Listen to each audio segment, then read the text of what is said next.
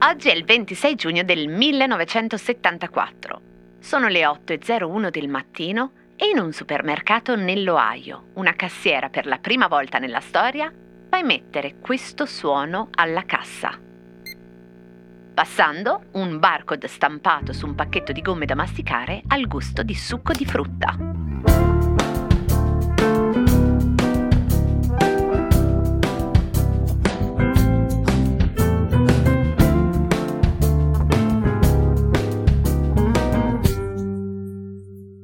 C'entra il codice a barre con il QR code?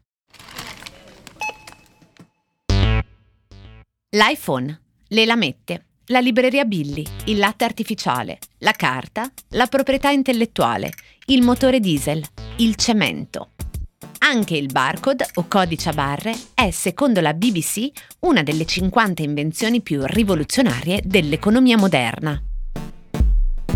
Vi ricordate Ho scritto Tamo sulla sabbia?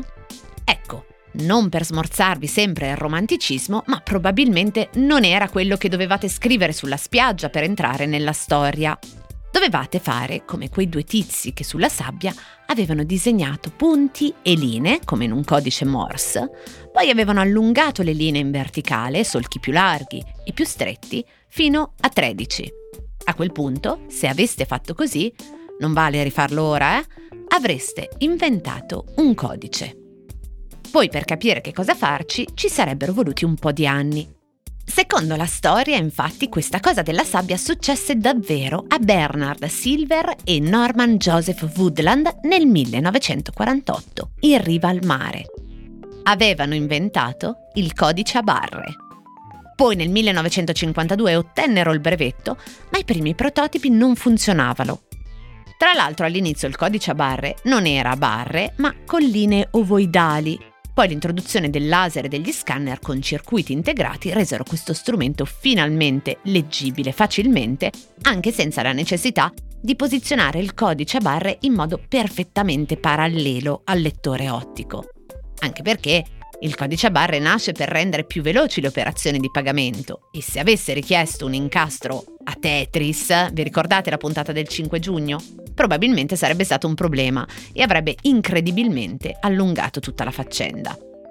Chi di voi ha provato almeno una volta a passare un prodotto su una cassa automatica ha constatato quel piacere del beep di quando tutto va liscio, senza intoppi e veloce. Che poi Vabbè, è anche una delle grandi diavolerie del capitalismo farvi provare piacere, comodità, estrema facilità in una cosa puramente consumistica, camuffando dietro 13 barre verticali il fatto che lì dietro in realtà ci sia un costo delle cose e un pagamento, il vostro. Da barre a sbarre, insomma, il passo è breve e forse non c'era bisogno di scomodare né il gioco di parole né Banksy che nel 2004 ha usato un barcode in una stampa che raffigura una tigre che si fa forza e esce dalla sua gabbia. La gabbia appunto è un codice a barre dove le barre del codice si trasformano in quelle di una prigione. L'opera si intitola Banksy Barcode.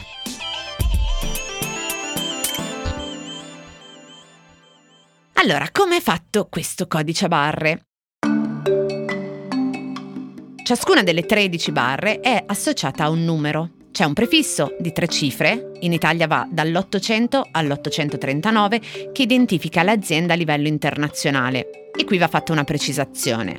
Non ci dice quel prefisso dove è avvenuta la produzione, in quale paese del mondo, ma dove l'azienda proprietaria del marchio di quel prodotto ha ottenuto il suo prefisso aziendale. Un po' diverso.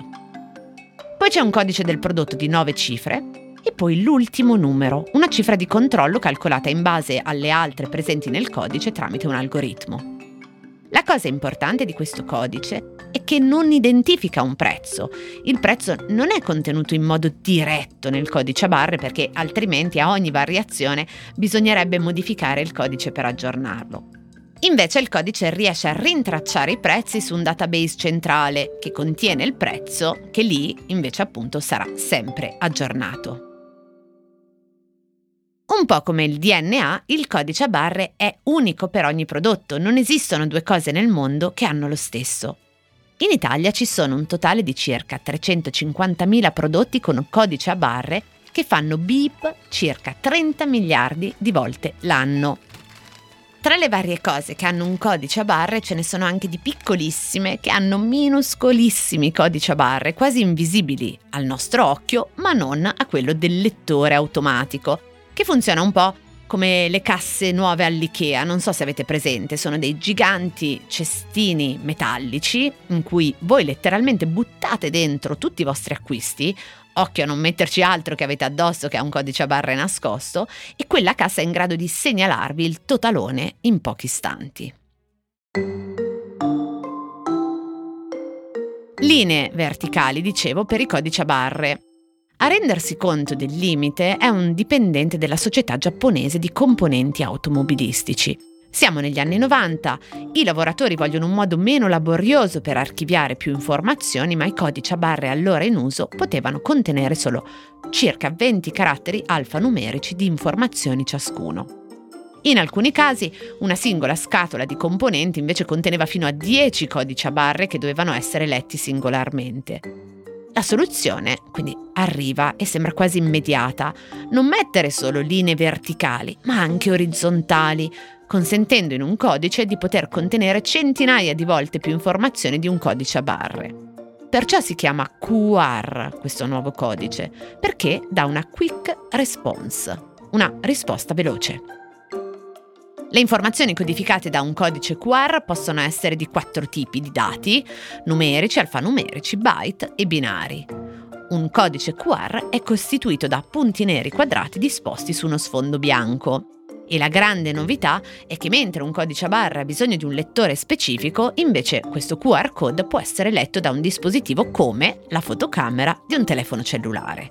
Lo abbiamo fatto tutti e tutte in epoca pandemica, ad esempio al ristorante, per leggere i menu Alcuni musei avevano già iniziato a farlo anche prima della pandemia per sostituire le costose o ingombranti didascalie. Ecco, la mia percezione è che la ragione per la quale, associato a un'operazione di pagamento, il QR code funzioni molto bene, come dicevo prima, e invece non sia personalmente troppo convincente in un'operazione come la cena al ristorante o come la visita al museo, ecco l'impressione che non dipenda tanto da una questione di consuetudine, in questo caso, cioè la nostra abitudine a usarlo, quanto dal fatto che la maggior parte di noi non vuole il quick response in processi invece pensati con la funzione opposta, cioè quella di dilatare il tempo.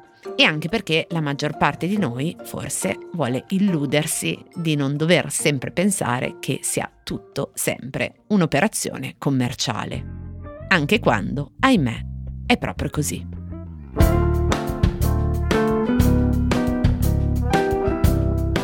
Cose arrivate da vari luoghi, epoche e situazioni. Sono sintomi, sono diagnosi e a volte sono soluzioni messe una accanto all'altra, ci raccontano chi siamo. Io sono Chiara Alessi e Cosa c'entra è un podcast del Post in cui partendo da un fatto del giorno vi racconto la storia delle cose.